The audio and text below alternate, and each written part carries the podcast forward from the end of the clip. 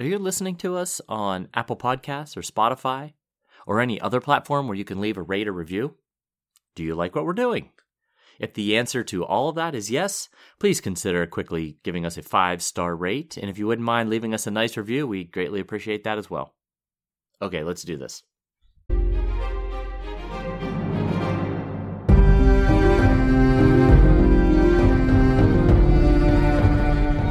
Welcome to the Ghost of Harrenhal. My name's Simon. And I'm Mackelly. Thank you for joining us for episode 77 of our chapter by chapter book review of A Song of Ice and Fire by George Martin. Today we'll be discussing chapter 3 of A Clash of Kings, that's Tyrion 1. And as always, we're going to chat about the chapter and try not to spoil any future plot points for you. And hopefully, we'll provide you with some entertainment along the way. We'll summarise what's happened, discuss our thoughts on it, provide some background, compare it to the television show, and indulge in a little pedantry. We'll also cover some reader mail. Be sure to check out the show notes. They'll provide you some additional information which will help clue you in, particularly if you're not reading along. How are you, Mackelly? I am good, my friend. How are you? I'm alright, not too bad. Mustn't grumble. Good, good. You see my uh my thing there in the in the notes? Stacy in a game shop. I, I do. It's much like a bull in a china shop. I that wasn't what I was expecting to happen. I was expecting Stacy in a ch- game shop to be more like a very quiet, silent board thing in a china shop. well, so we went and visited my mother-in-law this past weekend, and she lives about an hour away. And so while we were there, she and Stacy wanted to go to this like unique furniture store. It's in this small little town outside of her slightly less small little town. So, uh, you know, we drove over there, and I, Molly and I putzed around in the in the furniture shop for a little bit, and then we grew bored. And there was a a game shop, like a board game and um, retro video game lounge or something like that. It had in there as well.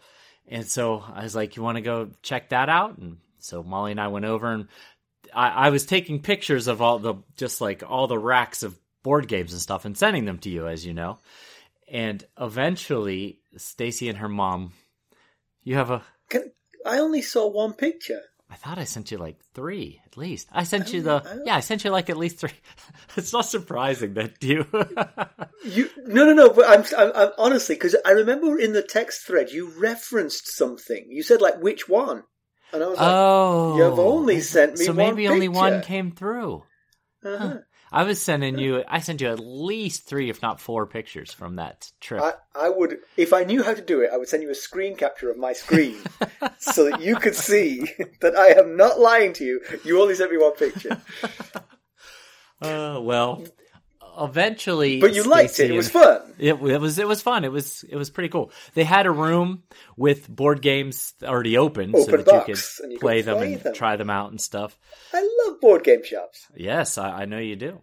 And uh, so Molly and I were just walking around looking at games because the boxes are one of the coolest things about games. You know, like the the art on the front of the boxes that can be really cool.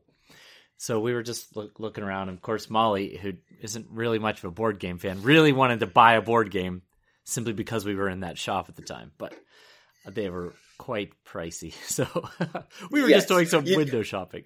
You definitely want to do some research before you just go out and buy a board. game, yes. you know.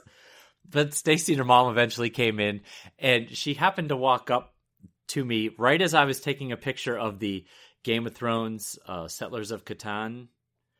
Is that the one that came through? No, no, it was the other one. That, it was okay.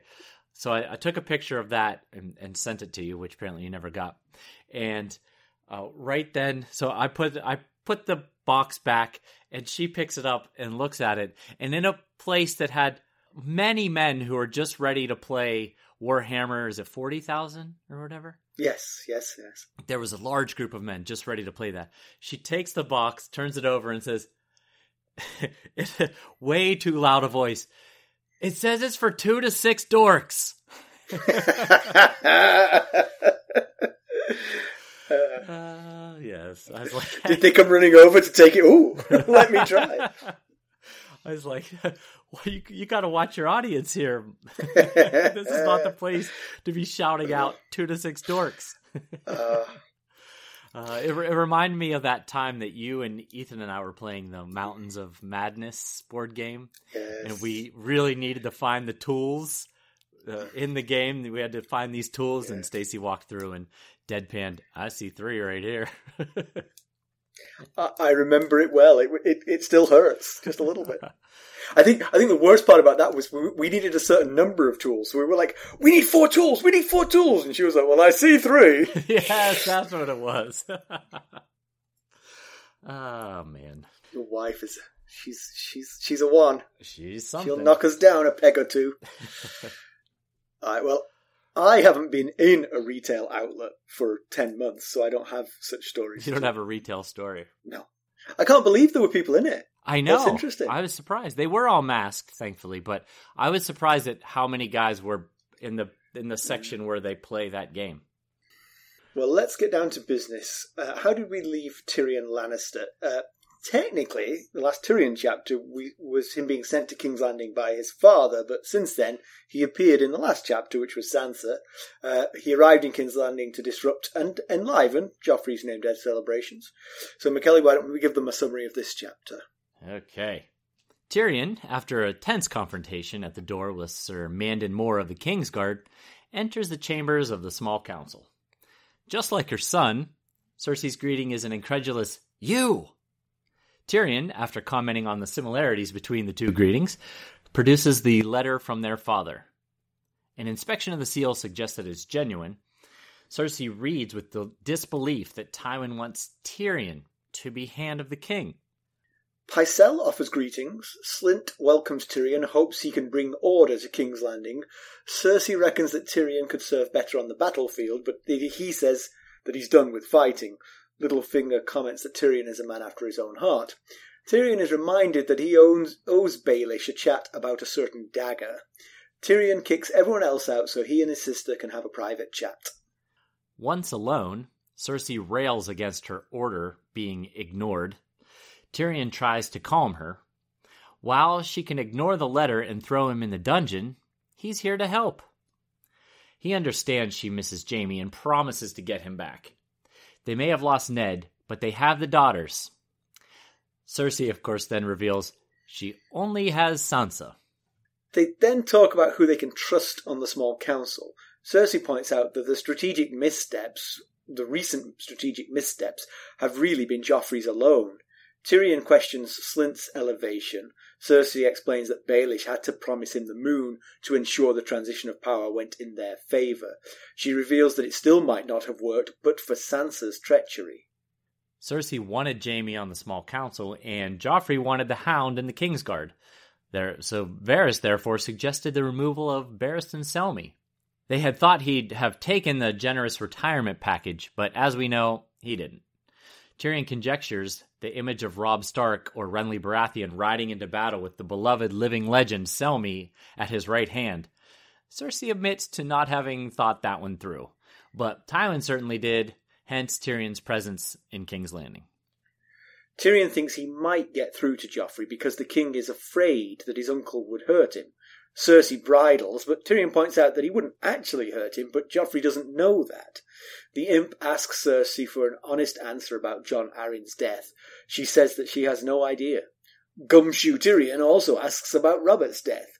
She admits to helping him get drunk via Lancel, but the boar did the rest. Tyrion leaves and orders Bronn to garrison the troops in the barracks of the Tower of the Hand. He rides back through the city in the company of Vylarr, the captain of the Lannister household guard. The new hand orders the heads be removed from the spikes and given proper funeral rites. Vylarr is hesitant given Joffrey's orders, but Tyrion insists. They see signs of privation and suffering throughout the city. Vylarr can't come up with many examples of what's being done to help the people, but plenty of ways in which the city is being prepared for battle. At the Broken Anvil Inn, Tyrion sends Vylarr away. Inside, he finds Shae with several of the Black Ears and Lord Varys. Tyrion is amazed and wonders if he has a spy in his own ranks. Varys and Tyrion issue some veiled threats before the eunuch bids his farewell. Shae and Tyrion make love, and he describes his plan to move into the Tower of the Hand and do some justice. Yeah, picked picked up right where it left off. We left Yes. off Sansa. Tyrion was, it was like walking the, the toward baton a- was passed. You know, I've I've had my moment in the sun. Away you go. Yep. We'll be right back. Hello, friends. Are you ready to make some unforgettable memories? Well, if so, consider the Marriott Bonvoy program. Discover the perfect destination for your summer getaway and unlock exclusive deals on luxurious accommodations. With our affiliate partnership, you'll enjoy unbeatable savings and a seamless booking experience. Don't let summer slip away. Visit Marriott Bonvoy today and make this vacation season one for the books. Use our Ghosts of Harrenhal affiliate page to check it all out and buy Bonvoy points or give some as a gift. The link to our page is in the show notes. Yeah, you know, you really do see in this chapter just how full of Lannister lackeys and Lannisters the small council is becoming. We've got Pycelle and Slynt, both Yeah. very much in the Lannister pocket. Then Yeah. we've got Cersei, Tyrion, Tywin, all Lannisters. Uh-huh. We've got Varys playing his own game with Illyrio Mopatis. We don't know exactly what the details of it are yet, but Right. and then we've got Lannis, um, Littlefinger playing seems to be playing at something that he's keeping to himself so far. right. But for now, he's certainly helping the Lannisters. it seems like it. Yes, while Yeah. it while it fits him, it seems that he's helping the the Lannisters. And I don't know if you misspoke, but also on the small council, but not present, is Jaime. Oh yes, yes, I forgot. I Right, forgot so- Jaime. Yes. But but you, I think you, you subbed in Tywin, who technically Tywin and Tyrion wouldn't both be on there together because Right. Tywin will one day be Hand of the King, and Tyrion's just standing in for him. yes, good point. but but you're right. There's not a lot of dissenting voices there. no, I mean, I think not. both both Varys and Littlefinger are willing to speak truth to power, but they're also very smart and won't do it unless there's a very good reason to do it. Yes, if it if it fits what they need, then maybe Right. But- yes. the whole checks and balances thing is a little lacking Oh, on the small council at the yeah, moment. for sure. So, so I- wanted to say that. So the first part of the chapter is is the uh, Tyrion trying to get into the small council, and Mandon Moore is trying to keep him out. And Tyrion's got uh, both Bronn and uh, which one of them? Timett, Timett, son of Timett, yes, with him. So he's got some backup, but Mandon Moore is kind of like, "You're not coming in. I've been told to not let anyone in," and I have a lot of sympathy for him here because Uh-huh. if you've been told by a person in authority not to let anyone in, and then someone else in authority, but slightly less, demands to be let in, what are you supposed to do? That's You know, quite the like, quandary. "Uh, exactly. So I, I have I have some sympathy. Of course, I say that, but he does have sort of like the cold, dead shark eyes, and he's mean to Sansa. So I don't have a lot of sympathy. Right. But, but but his plight here was difficult. But what's interesting to me is that he he seems like he's not going to let them in until Tyrion basically threatens him. He basically points out the um, fighting strength of his two companions. right. And then Mandon Moore, without any obvious changing facial features, lets them in. Yeah. Or lets Tyrion in anyway. Right. I mean, he says the others have to stay outside. But So it's like he backed down. It's like he was like physically afraid and backed down.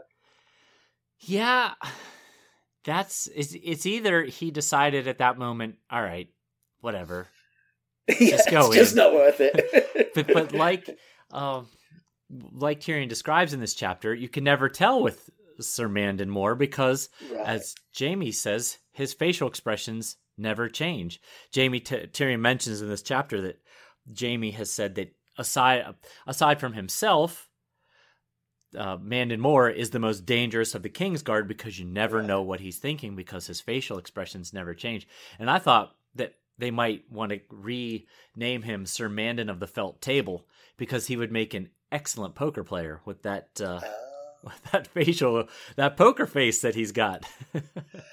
I, I didn't understand that. I saw that in the notes and I was like, why would he be good at pool or snooker? I don't I don't understand. Different felt table. I see. I see what you're saying. No, they mention the the way that Tyrion intimidates or tries at least. It's hard to tell whether he was successful in that or not. But the way he well, he got through the door, so he was that Right. successful. the way he he uh, gives a subtle threat to Sir Mandon is that he mentions that Bronn. Uh, well, he doesn't actually come out and say that Bronn killed Sir Vardis Egen. He says to Mandon, "Do you know Vardis Egen?" And he's like, "Yes, I'm familiar with him." And Bronn says, uh, was uh, past tense. So I can't remember exactly how he does it, but somehow refers to him in the past tense to say, "Yeah, he's dead now." Uh, a little background on that, which um, wasn't enough to actually go in the background chapter, but Sir Mandon Moore is from the Vale, and he came to King's Landing with Jon Arryn and was made a Oh. Kingsguard by Robert when he arrived with Jon Arryn, but also that neither of those two men, Jon Arryn or Robert, were very fond of Sir Mandon Moore. So yeah, I mean- you don't have to be buddies with your bodyguard. right, but so he would know him because you know they would have come to King's He Landing. would know. Varys Egan, you mean? Yes. Yes. yes, yeah. Yeah. So, uh, once inside, Tyrion sees that Cersei has taken the king's seat, inferring that Joffrey doesn't often attend the small council meetings. like father, like son, or Right. pretend fake son. yes. well, again, he doesn't know. He's he's following the footsteps of the man he believes his father. Right. Um, and one thing I noticed as soon as they start talking in the in the small council meeting is how Janos Slynt appears to be entirely out of his depth. The first thing he says to Tyrion is that he complains about the one thing that he ought to be in charge of, which is order in the city. Right. And Cersei- First, Cersei flares up at that. She's like, you know, she's like, "You're the commander of the City Watch. Why are you asking this pipsqueak?" Yeah, that Uh, was funny. I think she's beginning to realise that, that this deal they struck with Slynt, they burdened themselves with an idiot. basically. yeah. Yeah, that um if they'd have put any thought into that, they might have seen that coming. But I guess maybe they felt they didn't have a choice. They needed to go all in, back to the poker reference, to make sure they got his uh his loyalty instead of Ned. Right, and, and, and I mean, some of it is she puts the blame on Baelish. I mean, she says, you know, Baelish was in charge of making sure we got the City Watch. He didn't strike a very good bargain, it seems. You know? Right. You Yeah. feel like they could have been bought for some money, but he threw in a seat on the small council and Harrenhal, which is like the biggest bribe of all time. Yeah, it's like being at uh, an auction and someone bets like five dollars on something, and you're like ten thousand dollars. Oh, you skipped a few steps here. but uh, he mentioned he also mentions aside from the the trouble in the in the city, he also mentions the grim omen in the sky, which is very different from how Sir Arys Oakheart described it last chapter. He described it as a as heralding King Joffrey uh, his ascent to the Iron Throne. Janos Slynt Yeah. doesn't see it quite so positive here. Right. And and whichever way you see it, the way you voice it to Cersei is the way Arys voiced yes. it. Even Sansa See? picked up on that last chapter. Right. She was like, I bet that's what they tell Joffrey anyway. Not not Janos Slynt. He's like he's calling it like he sees it, Yep. and he sees it the stupid way. In fact, Varys later in this chapter says that the small folk call the comet the Red Messenger and that it's a herald before the king to warn of fire and blood to follow. So I guess it's very Yeah. mixed. At least he wasn't Yeah. saying that to Cersei. Right. And the other thing is that particular statement you can you can twist it either way. I mean, you could say, you know, he he's going to cement his throne in fire and blood. It's going to take that to rid the kingdom of the rest of them, but he's going to do it. You know. Yes, you could definitely spin it that way.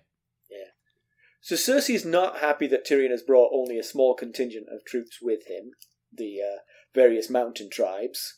Um, she had demanded the entire uh, Western Army to come down to King's Landing. Yes, which we talked So- about last chapter was was not a great idea, possibly. Right, exactly. But the other thing is, she got to, she has to know her father. I don't know if we talked about this, but I mean, her father is just going to. She's like her father. She doesn't take very well to being told what to do. You know, Right. neither would he. yes. and you've got to you've got to defer to him because he's he's in the field making the decisions. You know. Uh, She probably I- should have started by calling him daddy. yes, as, that, that. as the father of a daughter, I could tell you that's a particularly effective word. Daddy, can you? Daddy, can Daddy, I? what do you want? uh, as you mentioned in the summary, uh, Cersei suggests that Tyrion could better serve them on the battlefield, and uh, I was wondering if maybe that was a a, a subtle statement that he would be most useful dead because he, Yeah. he got lucky in the one battle he was in that he yes, didn't he die. did. Yes, he did. Yeah. Uh, yeah, I hadn't really thought of it, but yeah, that is what she's saying because he will be no use on the battlefield. She just wishes he was on a battlefield. Because, right left on the battlefield possibly so you alluded to this a little bit in the um, summary but uh, tyrion mentions that he was not suited for the battlefield and he, he goes into reasons why and, uh, but then he says uh, that his time on the battlefield was significantly better than his treatment was in the Eyrie. And uh, Littlefinger, of course, laughs and commiserates and says, "A man after my own heart." And that's when he thinks about the uh, the conversation they're going to have to have about the dagger, and he wonders if he'll um, find it quite as humorous. And uh, I thought Yeah. the dagger's kind of a it's it's bounced around a lot, so I thought maybe we could do a quick recap of Yeah, yeah, good.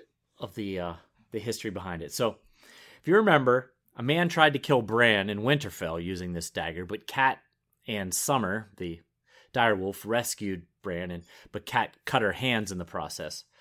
She then believed that this dagger had Lannister involvement, so she and Sir Roderick Cassel sailed to King's Landing to both warn and inform Ned of what's going on.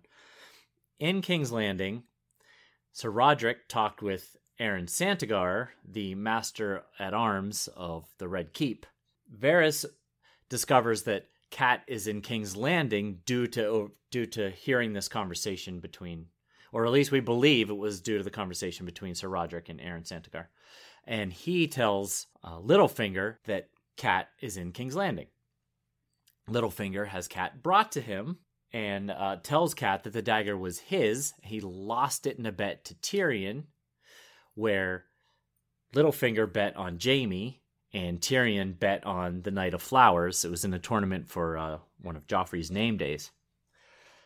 Littlefinger then brings Ned to Cat in a brothel and tells the two of them that the dagger can't prove anything about the Lannisters, and their best option would be to just throw the dagger into the river or so. Uh, who said that? Ned Littlefi- or- oh, Littlefinger said it. Littlefinger said Yeah. it. So, so, so he announced whose it was, but then said it doesn't prove anything. Yes, yes. However, Ned decides to keep the dagger, and Cat, later on, believing that Tyrion owned the dagger because that's what Littlefinger told him, takes Tyrion captive at the inn at the crossroads. She then transports him to the Vale. On the way to the Vale, Tyrion insists to her that he's never seen this dagger and he would always bet on his brother Jaime. Right, and and one other thing he says, which made sense at the time, was he said, "Why would I send my own dagger with the assassin? Why would I That's crazy." Very solid point there. The last we've seen of this dagger is when Littlefinger turns on Ned in the throne room when Ned believes that the gold cloaks are are on his side because Littlefinger had paid them to do so. Littlefinger pulls the dagger from Ned's belt and puts it to his neck. So, in some ways, this whole war started with this dagger, Yeah, and yeah, Ned's so- execution didn't didn't uh, help matters for sure. I mean, the dagger was a step on the road, road to that execution, but Yes. yes, But The, Tyrion's had a um, particularly bad go of things because of Littlefinger's story about the dagger. right. Which which Tyrion almost uniquely knows is a bald faced lie.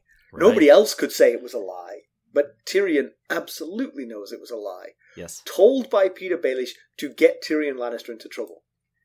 I can't imagine that they are going to have a very good relationship. Definitely a, a lot of drama going on there, that's for sure. Right. I mean, I mean, I in, in saying all that, I'd forgotten how bad Tyrion's treatment was in the Eyrie. You know, and the whole Sky Cell was just awful. I mean, Yeah. terrifying, and With Mord. with Mord, exactly. Who'd want that? If I were Tyrion, I would be very unforgiving. Yes. I, I certainly would be more forgiving towards Cat Stark than I would towards Petyr Baelish. Absolutely. Because Cat Stark was misinformed.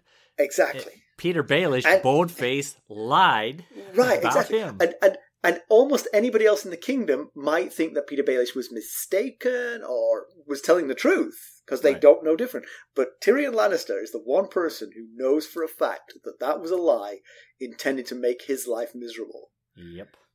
I, uh, I might, if I were Petyr Baelish, I might make tracks out of here. yeah, really. Uh, I I don't know that Petyr Baelish swing uh, swings that way though. I think he uh, he's he's a smooth, quick talker. He might be able to talk his way out of this. Yeah, we'll see. Indeed. It'll be, it will be an interesting conversation when it comes up. So now Cersei wants to get all uh, rule following here. She cites the laws that only a king can name a hand of the king, and Tywin can't do so without Joffrey's consent. So now she wants to play by the rules. We'll be right back. This episode is sponsored by Audible.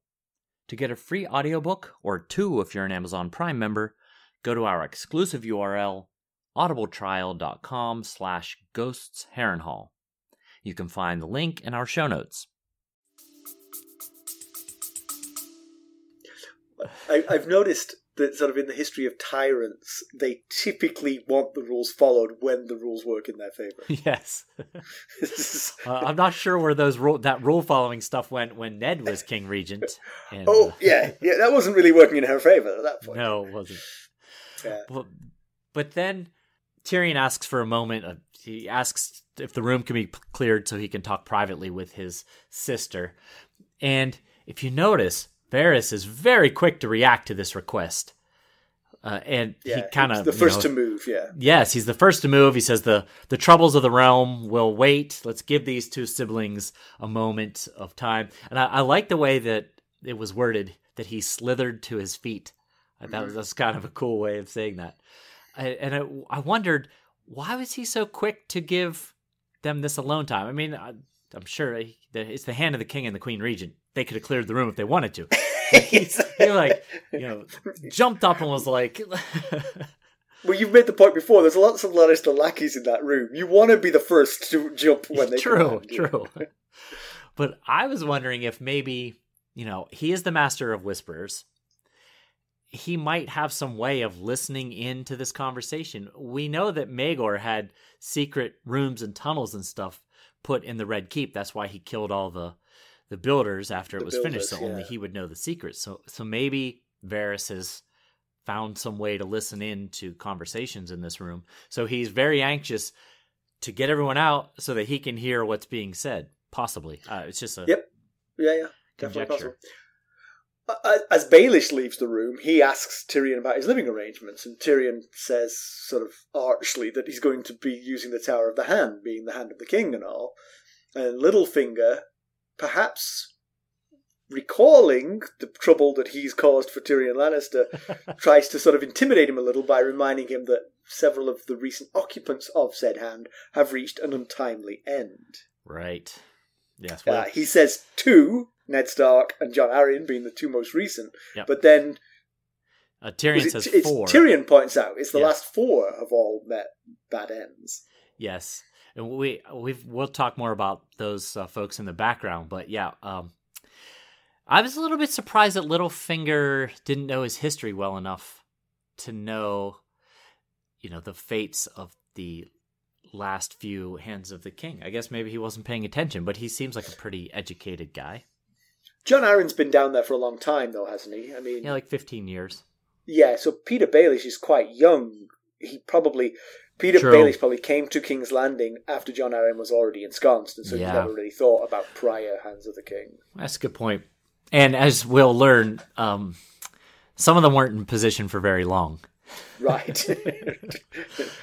I have to say, it surprised me because I thought that the prior hand of the king before Jon Arryn was Tywin Lannister. I was Oh, surprised to yes. discover this information. He was one of five. He was the first of five Hand of the Kings that Right. uh, the Mad King had. He was he was the last one not to meet a sticky end. right. Yes, exactly. So Cersei sort of doubles down when, when they're alone. She doubles down on being mad at her father. She said, "As regent, I sent for father. It was a royal command, and instead he inflicted me with you." yeah, and, and then Tyrion says that he can ignore you. He can do that because he's got a large army. And then he says, Nor is he the first, is he? And I've spent a week trying to figure out exactly what he's talking about. And the best I can do is some ideas. So I would love to know if, if our listeners have any thoughts on exactly what he's referencing. I, I was thinking maybe it's in reference to Joff executing Ned, that his her son, the current king, ignored her. Maybe Robert ignoring her as queen. Maybe she told Jaime not to leave King's Landing and he did, or wrote Jaime to come back and he hasn't. I'm not exactly sure what he meant by nor is he the first, is he? Yeah, I mean, it could be all of those things. I mean, that would be the, my initial take as I read it. As I thought he was talking about Robert Baratheon mistreating her and ignoring her as queen. But now you've listed them out, I think the one that was probably foremost in his mind when he said it was Joffrey ignoring her when she said, "Don't cut Ned's head off." Yes, which is a big one. It's a big one. It's, a, big, it's big and important one. Yeah. Right. But yeah, yeah. yeah I mean, it, it is a little ambiguous, but such as any the, listeners have any ideas? Let us know. I'd, I'd be interested to hear. I, I thought you were going to pause to listen then. you, know, you, know, they're not with us right this second. Um, I, I will say I skipped over one interesting tidbit in the summary, which was that Cersei mentions that the High Septon of the Faith of the Seven is now mad at them for profaning the Sept of Baelor with Ned's beheading. Sure. So I wonder if that's a, a, sign that trouble might brew between the church and the state. We haven't really seen anything of the church yet. It seems fairly benign and not very powerful. Right. So but, far, yeah. But the thing about churches is they have they have a deeper connection with the people than typically royals do. Right. Yeah. Especially rotten royals like these lot. yeah, that's a very good point. We'll have to keep an eye on whether that uh, that's the start of something there. He's, and Cersei admits, so she and Tyrion are having this conversation, basically like, "Hey, so tell me how this guy died, and tell me what happened here." And she's answering his questions, and she he says, "Don't worry, I promise you, I'm going to get Jaime back because I'm just going to trade the two Stark girls for Jaime." And she's like, "Well, you see, the thing is this." I've only got one of them. she she says that you know, Arya, she doesn't have Arya. She assumes that she's likely dead because a lot of people died in the storming, the Lannister storming of the Tower of the Hand. And she says that she sent Sir Mandon to get her, but her dancing master interfered. And I was like, again, with the believing the dancing master story. but has she never met Arya? but maybe See, maybe they mean water dancing. Maybe yes, she knows this. Maybe be. everybody. Yeah. only Sansa doesn't know that dancing means water dancing in this case. it could be, yeah. Oh, uh, he, because he refers to himself as the first hand of. Um, it's not first hand. The first sword of Braavos in that scene with uh, yes. Sir Meryn Trant. So maybe Sir Meryn Trant didn't give all the details. Like, but this guy was really good. He, he wasn't your typical dancer. He, he was amazingly good with a wooden stick. he, he climbed up the walls and all kinds of stuff. yes. Um, w- one thing, actually, when they're talking about getting Jaime back for the for the Stark girls, one thing that it made me realize is that the one thing that these two have in common, and it's not much because they don't seem to like each other very much, or at least Cersei doesn't like him. I think he kind of likes some aspects of her, but she does not seem to like him at all. Um, yeah. The one thing that they have in common is a love for Jaime. Both of right. them really want Jaime back. I mean, Tyrion is Tyrion is is fonder of Jaime than probably Jaime deserves, and we know how Cersei feels about Jaime. Right. Indeed. So, so Tyrion learns of Sansa's treachery, and of course he's very surprised by this, and doesn't, you know, it seems like something she wouldn't do. But Cersei actually correctly portrays this treacherous right. act as nothing yeah. treacherous at all, just love love struck foolishness. Basically, yep.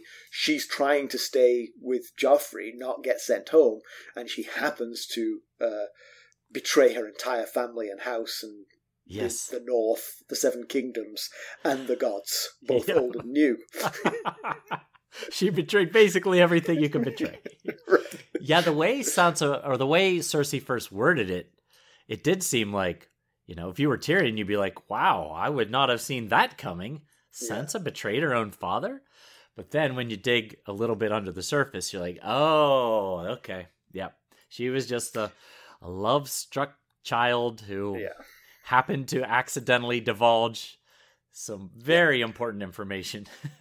but but some of the some of the things that have been going on have made me sort of like think. I mean, I think there's definitely a, an element of a lack of empathy in Cersei Lannister. She doesn't really seem to understand other people's emotions, Yeah. but not recognizing that Sansa Stark might be mad at Joffrey Baratheon is a pretty big oversight. You'd have to be pretty blind to other people's feelings if you couldn't predict that one. But the actions so far since the beheading towards Sansa have seemed to suggest that nobody's thought of it.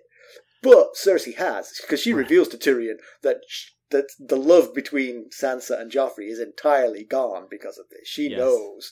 She's just trying to keep her sweet by pretending everything could still work out. Right. Yes, I think she says something like that. That came to a quick end when he cut her father's head off and called it mercy.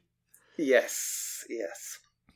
But Cersei says that um, back t- back to the whole Janos Slynt thing. Cersei says that they needed Slint and the Gold Cloaks because Ned was plotting with Renly and had written to Stannis. Now we know she'd know about writing to Stannis because Fat Tom had the letter on him. So if they checked his body, they'd find the letter. But the Ned plotting with Renly thing, I'm wondering if she actually believes that.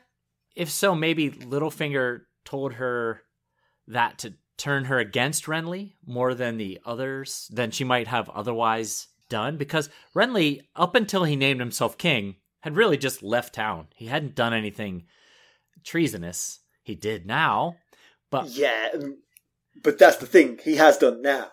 yes. I think. I think she'd never thought Ned was plotting with Renly. In fact, the letter to Stannis completely disproves that. right. If you were plotting with Renly, the last thing you would do is write to his big brother and say, "Hey, you're the king." You're king. Exactly.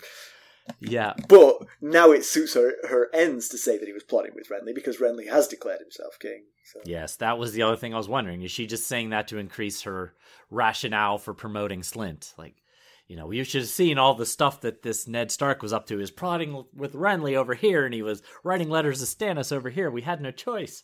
Yeah, because because Tyrion's met Ned and he knows what a scheming, conniving, uh, right. You know those Starks. double dealer that Ned Stark was. Yeah, yeah. Uh, But but yeah, I mean the thing was they did need Slynt. I mean they absolutely did. But it just feels like it feels like in some ways it feels so overblown what was given to him that Baelish did it on purpose. oh, I see what you're getting at. Yeah. Well, I, I don't know what I'm getting at. I'm just saying it's just so much more than was needed. Yeah. So why did he do it? Maybe Slynt is actually a Baelish loyal loyalist on that small Right. council. Yeah. Right. Yeah. At, at very least, it's another fly in the ointment. He seems to be liking to create tension, friction, and chaos, be- Right. especially between the the major houses like the, The Lannisters thing- and the Starks. Yeah, the other thing you might say is you might look at that small council if you're Petyr Baelish and think, I might be the most expendable person on this small council. I need someone worse than me. That's right. You don't have to be the fastest. You just have to be Right. the not the slowest Not the slowest, exactly. to outrun the lion. So, so you recruit Janos Slynt and you suddenly look like you're a genius, you know? Uh, so then, uh, then uh, Tyrion asks Cersei, whose brainchild was it to remove Sir Barristan Selmy, the living legend that he is? And she says it was Varys's idea because, as we mentioned in the summary, uh, Joff wanted someone to blame, and he wanted to promote the Hound to the Kingsguard, and Right. Cersei wanted Jaime to be Lord on the Commander. small council. I mean, on And yeah, you- on the small council. So how do you do By- that? Promote him to Lord Commander of the Kingsguard. And I wondered why Varys would suggest this. He he had to have a reason because he doesn't seem like the kind of guy that would just throw an idea out there for no reason. Well, I, th- I think you've just answered that, haven't you? Cersei and Joffrey wanted things, and there was one solution to both of those problems. Yeah, I guess so. Yeah. And so Varys, again, going with the prevailing wind, said, I think I can help you. I've come up with a brilliant scheme. Yeah, he had to have seen the how that could backfire on them though. But oh, I guess I'm sure Varys saw it. yes, they didn't. Know what you're getting at. They did not. yeah, Yeah. It, it it it is tricky because because again, we're not sure where Varys' true loyalties lie. right. but he is a slick mover. And like you said, those two things came to fruition very simply by getting rid of Varys and Selmy. And so, if if I'm Varys and I don't have any great loyalty and I don't really care what happens to and Selmy, if he ends up riding with Renly, fine, I don't care. Then it's a great solution for Varys. yeah, yeah, You look good, you look smart. yeah. I wondered if there was any. We know he's involved in some sort of what appears to be a Targaryen reemergence plot with Illyrio Mopatis. So I was wondering if he if there was anything in play involving that. Maybe just simply removing a major asset from the Lannisters. Very true, very true. Yes, just undermine the Lannisters by taking away someone who would have been great for them. Yes, because Mm. he wa he was a intelligent, sound voice, responsible and honorable voice on this small council. He probably would want to quit after he sat at this table for an hour. Yeah. Like, that's it. I'm out of here. But then I wondered, would Selmy join the others? cause not the others with a capital O, but uh, Renly, Robert, Stannis. Would he join their cause? If I feel like if he believed Joffrey to be the true king, that Selmy would be too honorable to back a pretender or a usurper.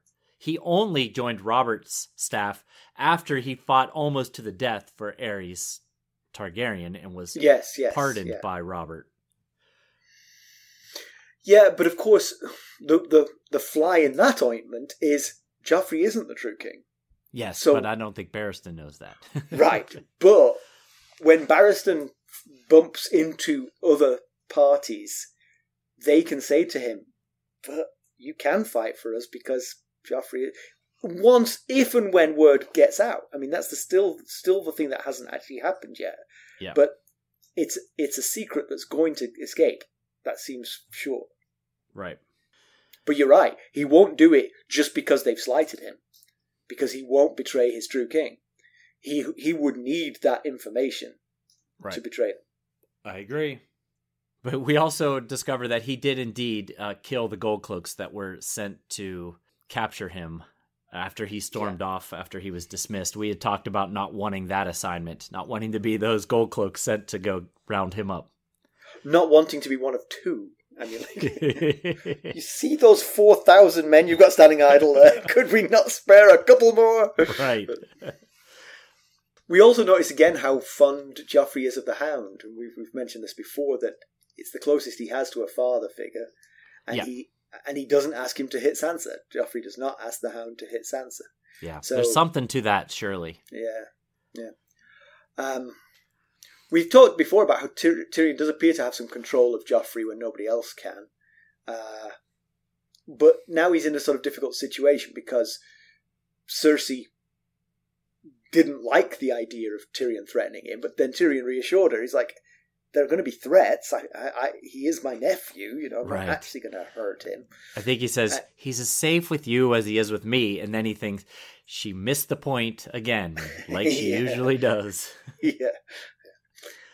So can Tyrion put him in enough fake peril to actually make him come to heel? It seems unlikely. And I wondered after reading this sentence, remember last chapter, the Sansa one, we talked about there being some animosity between Tyrion and the Hound when Tyrion called him Joffrey's cur. And it, there just seemed to be, like, I think Sansa said that Tyrion was looking at the Hound with cold eyes.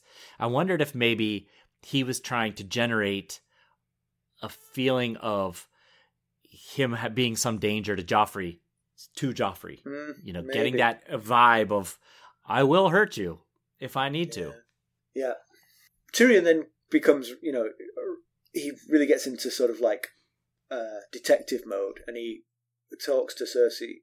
Tyrion talks to Cersei about uh, Robert, uh, R- sorry, Robert Baratheon's death, and Cersei basically confesses to the, her complicity in that. I mean, she the the wine that he was being plied with by her cousin Lancel was three times the normal strength. Yeah. They were intentionally getting him drunk while he was doing something very dangerous. That that tends to lead to bad outcomes. Right, right. So, but she's not embarrassed about it. She's happy she did it. Yeah. And just like Varys said to Ned in the dungeon, they were going to get him killed one way or another. He's a guy yeah. who had an appetite for dangerous things. You know, maybe it would have been a an arrow that went astray next time or, you know, Yeah. one way or another, they were going to find a way to get him killed. But as much as he she admits to that, she continues to deny involvement in Jon Arryn's death. Yeah, I I gotta say, I, I believe her. I mean, that's the thing. The thing about this book is every one of these characters has moments of honesty, and clearly Cersei is being honest here. She has no like problem admitting to regicide. Why would she care about handicide? You know? yes. yeah, and you know the the source of the allegations are becoming less and less credible every time we meet Lysa. Well, I mean, yes. she's already changed the story from Cersei did it to Tyrion did it. You know, basically any Lannister will do the the first Lannister nearest Lannister, I guess.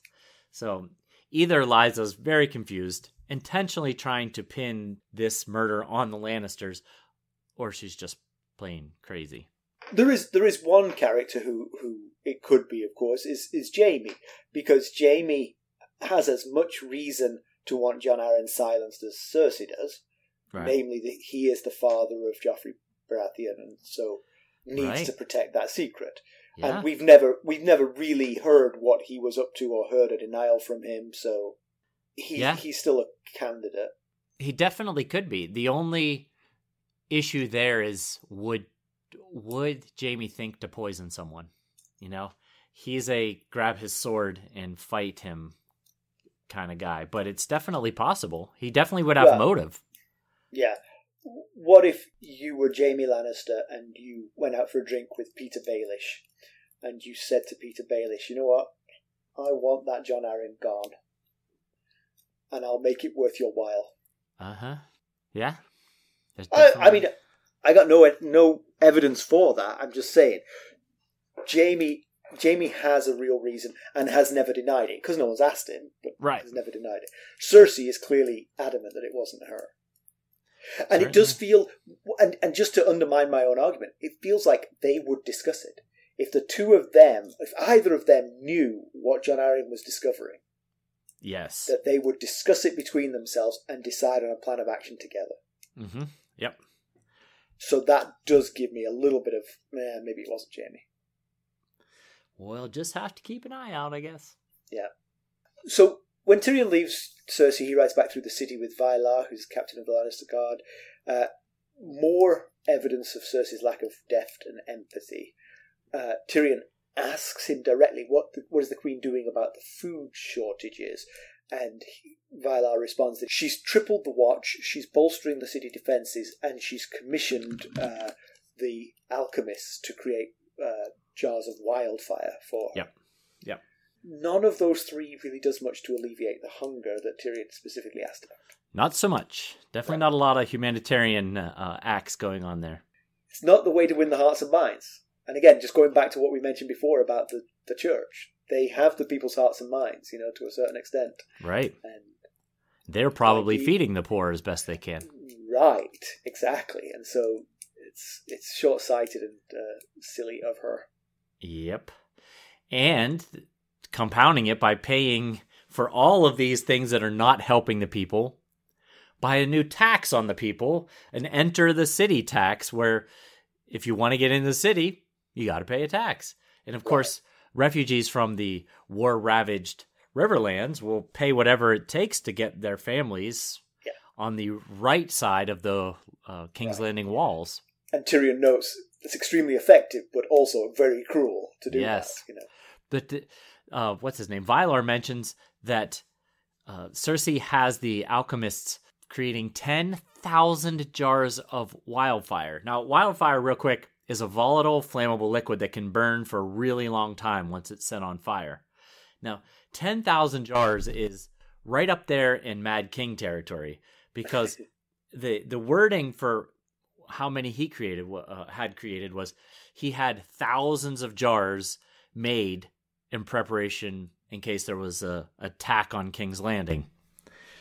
So that might exceed what he had done. What is she gonna do with ten thousand jars of wildfire uh, other than blow up the whole city? You know. Well, I mean, I mean, you'd that's imagine, one way to take care of hungry bellies. True. Just blow them up. You'd them imagine up. that it would it would be a deterrent to Renly and Stannis should word get out, Yes.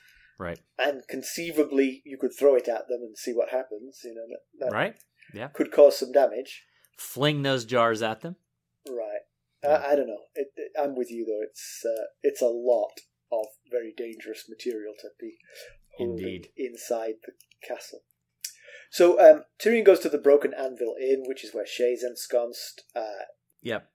It's near the um, Gate of the Gods, which is oh, in the. right, yes. If you remember, if you think of King's Landing as a diamond shape, it's the west corner. It's in the west Okay. corner. It's it's the one that the King's Road runs into. Right, right, right. And so uh, the reason he's been staying at the Broken Anvil is because he's keeping Shae there because he doesn't want the people inside the Red Keep to know about Shae. When he gets there, Shae is having a drink with Lord Varys. Ah, Maybe that's why he wanted to leave the small council meeting so quick because he wanted to get. could be it. Forget the gossip. So Yeah. uh, yeah. So the Tyrion and Varys have what seems on the surface to be an amiable chat, but uh, it has these threatening undertones. Yes, it was one of those conversations that Ned would hate, where they're Yes. saying something and meaning something else with Yeah. veiled meanings underneath their sayings. Old One of- Ned. Yes, one example: Varys mentions that the carvings on the gate of the gods, uh, the gatehouse on the gate of the gods, was exquisite, and that the eyes are so expressive, and that they follow you as as you come through. And Tyrion thinks "Yeah, that's not what he's meaning. What he's saying there is not what he's meaning. What he's meaning is. I, I had eyes on that gate. I saw you the minute you got into town. Yeah. So so this is this is a worry for Tyrion because Shae was not supposed to come. Right. I mean, not only is she a vulnerability for Tyrion because he's falling in love with her, but uh, Tywin expressly said she was not to go with him to King's Landing, so he's broken a command from Uh-huh. his father. So this can definitely be used against him. Yep, exactly. And and a thought he has at the end of this chapter here, after this scene, is that all of his power at the moment comes from his father, the same father that specifically forbade him from bringing Shae to King's Landing. So he's in a bit of a vulnerable spot here. But you'd have to assume Varys was going to figure it out sooner or later. Maybe not the first night, but sooner or later. Oh yeah, that's that's the problem. Yeah. One one interesting tidbit I learned here was that the Black Ears don't kill their defeated foes. That's why Chella has all those ears on a chain around her neck. They cut off the ear instead of killing the defeated foe, giving their enemy a chance at revenge and reclaiming their ear. So, So if she loses a battle, she's like, "Wait a minute, one of these." is this one? Here you go. This one's yours. Yeah. Let me check. Ears up to his head. So And- uh, Varys sets a riddle, and he says, "In in a in a room there are three great men: a king, a priest, and a rich man. And there's a bunch of gold, and between them there's a sellsword." Uh, a little man of common birth with no great mind, and each of the great man bids him to slay the other two. King says, I'm your lawful ruler, the priest commands him in the name of gods, and the rich man says, All this gold is yours. And the question is, who survives? Yeah, not not to spoil, but we'll get there will be future conversations in this book about this riddle, so we'll get Oh. more into it as we hear the characters' thoughts on it. But to me, it definitely seems to be about power, how you come by it, how you wield it, what power truly is, and that it all depends on what you're motivated by. Right, yeah. And that's what Tyrion says, actually, because Shae thinks the rich man will be the one that lives because that's what the sellsword would gravitate towards. But Tyrion says, I think it rather depends on the sellsword. Yeah, I wondered. I was thinking that Shae thought it was the rich man because to her, she values money over religion or righteous uh, rule or laws. But I wondered Yeah. why Varys would say this, leave this like parting gift to Tyrion as he's leaving. And I was thinking that maybe, you know, Tyrion is about to enter into the most powerful position he's ever had by far. His other previous job was uh, being in charge of the cisterns and drains at Casterly Rock. So Which he did a good job of, as we know. he did do a good job, yes. At least in his own opinion. Yeah. so maybe he just wanted uh, Tyrion to think about power and its source. That power's only as good as others as other people's belief in your power, regardless of if it's money, law, religion. If the sellsword isn't buying what you're selling, you don't have any power. Yeah, So ultimately, it's others who decide if you have power or not. right. And and actually, sort of extrapolating what you said about if the sellsword isn't buying what you're selling, then you are powerless. The only person in the room with actual power is the sellsword himself. Yes, precisely, exactly. So really, the small folk have the power because they are the ones who decide to follow a person's uh, rules. Getting all kinds of philosophical here. we yeah, are like indeed. I like. When I read this, you know what my first thought was? I bet our um, Dr. Tammy Milky has some interesting ideas about uh, about the this power riddle.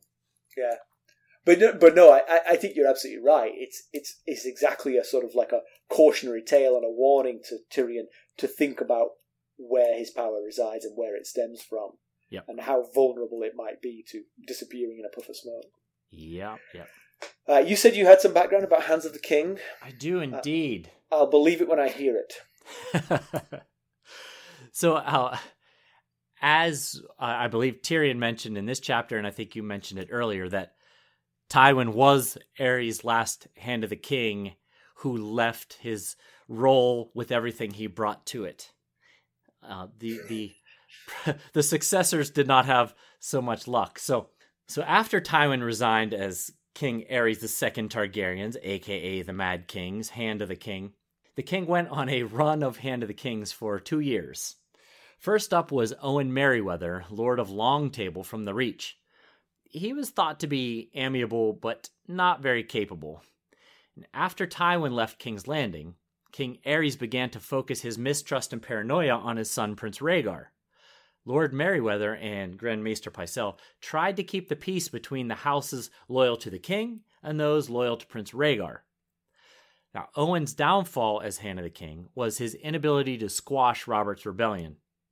When Ned, Robert, and Jon Arryn began to make trouble for the crown, Owen wrote some sternly written letters to the lords of the realm, naming the trio outlaws and calling for their heads. Surprisingly, this was not as effective as he may have hoped. Eventually, uh, Mad King Aerys began to think that Owen was in league with the rebels, and thus had him stripped of his lands and exiled. Of course, when Robert claimed the throne, he did give the Merryweathers their titles and some of their lands back. Now, this he he was hand of the king from sometime in 281 to sometime in 282. King Aerys turned next to Jon Connington, Lord of Griffin's Roost, which oddly the Conningtons of Griffin's Roost came up last chapter when we were talking about that elderly knight with the griffins Oh, right. uh, Yeah, in his sigil. Yeah. We thought maybe he was an offshoot of that house. Um, Griffin's Roost is a Stormland house, so that seems kind of surprising, be, being that Robert Baratheon is the was the Lord of Storm's End at the time. But it makes sense when you dig a little bit deeper, which I'll get to in a second. Unlike Owen, who was old, Jon was in his early 20s because Aerys wanted someone who would better match up with Robert's youth and vigor for his next hand. Now, Jon was friends with Prince Rhaegar and served at court in King's Landing prior to being named Hand of the King, which is why he chose a Stormlander as Hand of the King. He was considered ca- a capable warrior and commander and was described as proud and bold and energetic and restless and thirsty for glory. But unfortunately, his downfall came when he was defeated by Robert Baratheon during the Battle of the Bells. And Jon was sent into exile in Essos, where he is believed to have drank himself to death. Now, Jon was hand of the king from sometime in 282 to sometime in 283. Next up, King Aerys tapped Lord Qarlton Chelsted, previously the king's master of coin. Now, Lord Chelsted was a firm supporter of King Aerys over his son Rhaegar. But he discovered that the Mad King had a plan to blow the whole city should the rebels try to take King's Landing. And when Lord Chelstead protested the plan and ultimately resigned over it, Aerys had him dipped in wildfire and burned alive. Finally, Aerys cut to the chase and named a pyromancer named Rosart as Hand of the King. Surely he wouldn't protest the wildfire plans. However, during the sack of King's Landing, Rosart was killed as he rushed to carry out the Mad King's wishes and destroy the city. Okay, so so in actual fact, six hands in a row have had a bad time of it, Yep. but four have died. Yes, four died, two exiled. The first two were uh, exiled, the last four died. One good- dipped good. in uh, wildfire and burned alive. So that's Yes. a that's a rough way to go. That's a rough way to go for sure, because it burns for a long time. It does. Uh, all right, so let's get on with things. The comparison with the television show. The scene with Mandon Moore is dropped. Uh, basically, anyone could just walk into the small council meeting. There's no door. It was just like. you know. Um, the White Raven from the prologue, if you remember in the prologue, Cressen, um, it appears in the small council meeting. Basically, the small council, they're looking at the White Raven, announcing that uh, summer has come to an end. Uh, Was Cersei so as see- excited as Shireen was about the White Raven? She stares at the White Raven with disgust, Oh, okay. Yeah, pretty much. Quite a different reaction. Yeah. Um, the scene actually has a fair few lines in it before Tyrion's arrival. Again, point of view chapters, we don't hear what was said before Tyrion's arrival, but here we do. Uh, the small council discusses plans for a long winter because long summers uh, pre- presage long winters. Right. But interestingly, in the TV show, Pycelle says that uh, that's just a, a superstition of the common folk. okay. Yeah. But I, I thought that was true. I thought that was known. I think Cressen said that the small folk believe that as well. Okay. And maybe there's some anecdotal evidence to support it. So Baelish says that they have grain for five years, um, and after that there'll be less small folk to worry about. Uh, Slynt complains of the flood of refugees. Cersei tells him to lock them out. The peasants belong in the fields. She's got a point. Uh, uh, but also, the same look of disgust she's pointing at the raven, she also points at Slynt at that point. Uh, One more deserved than the other. yes. Tyrion wanders in, and he never has a line with Petyr Baelish, but he shoots him a look on his oh, way in. Okay. You can do that Uh, in a visual medium like television. Exactly. Uh, Cersei turfs everybody out, not Tyrion. Tyrion doesn't ask for a private conversation. Cersei kicks them all out when she reads the letter from her father. Uh, their conversation is a bit different, more tactical about getting Jaime back. Great look on Tyrion's face when he discovers there's only one Stark in custody. Uh, uh, and not as much about how he'll bring Joffrey to heel. So uh, then Tyrion next goes to join Shae, but in the Tower of the Hand. He's already moved into the Tower of the Hand, and Shae's in there with him, which uh, no sign of Varys in that scene. Oh, okay. Seems a bit blasé, you know. I mean, like he Yeah, knows she's not supposed to be there. I wouldn't bring her to the Tower of the Hand. right. So yeah, but I mean, again, pretty much, pretty much the scene was there. To pedantry, um, if Tyrion was concerned to keep Shae's presence in King Landing a secret, and he clearly was, why did he ride back through the city with a complete stranger?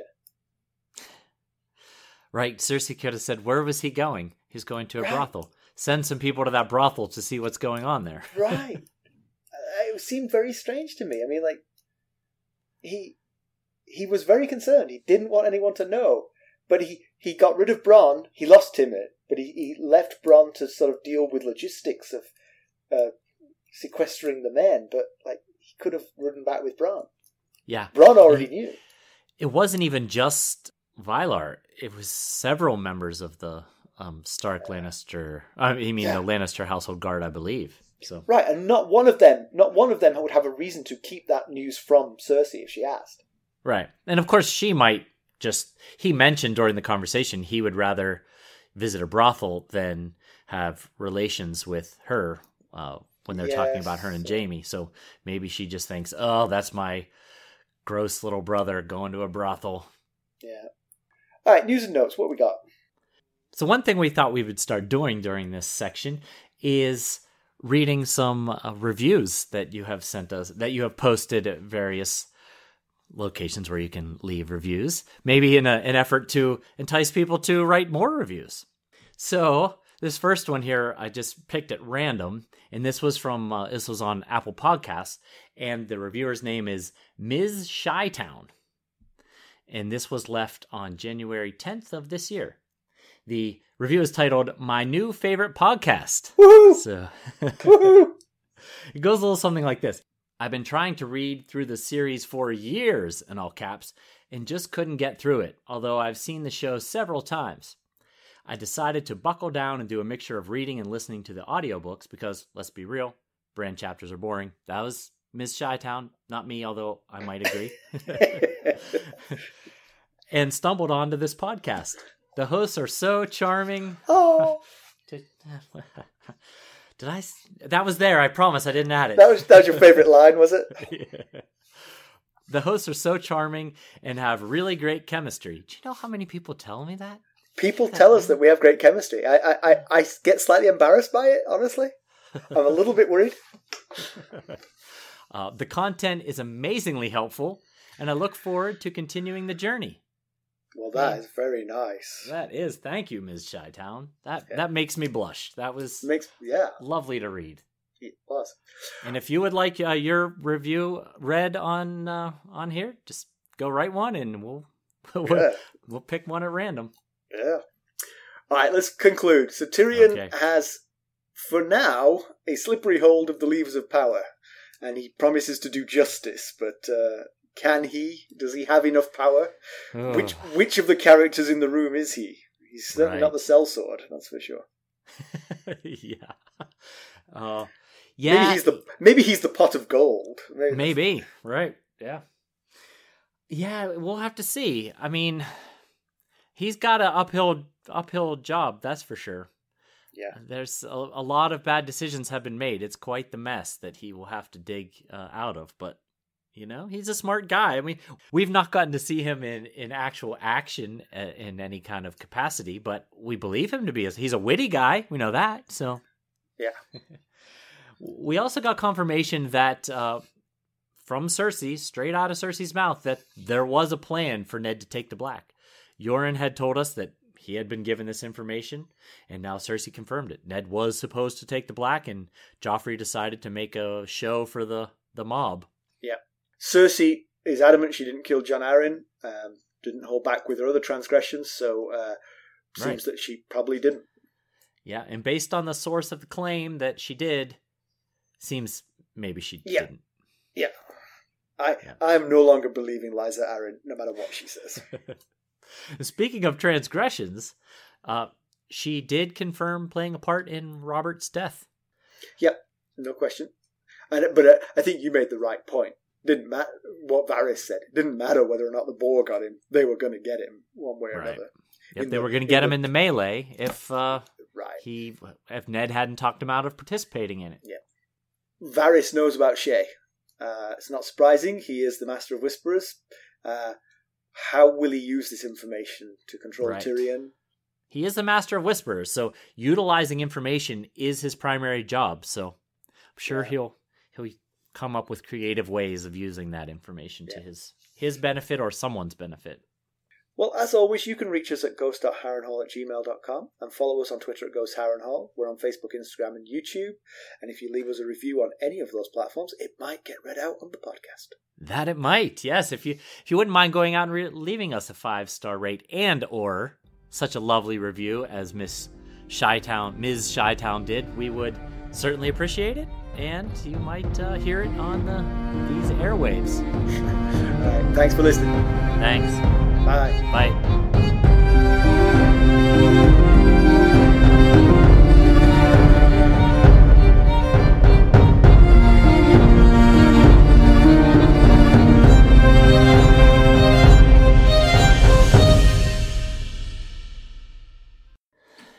BRB. Yeah. Did she say daddy? so what shall I sing to Mackelly while he's not here? I've, I've had a wedding present song in my head for a couple of days now. Uh, it's called. I think the song is called "Everybody." Everyone thinks he looks daft, and I think it starts with "Why do you catch my eye then turn away?" I thought we'd said all the things we need to say. Don't give me that, 'cause you were seen. Everyone thinks he looks daft, but you can have your dreams. I love the wedding present. You'd be amazed at how effective the power button is. Yes, I could tell that was the problem. Did you I heard you it on? say it. Yes, I heard you say it, and I heard no response, and I was like, "That's the problem." Clearly,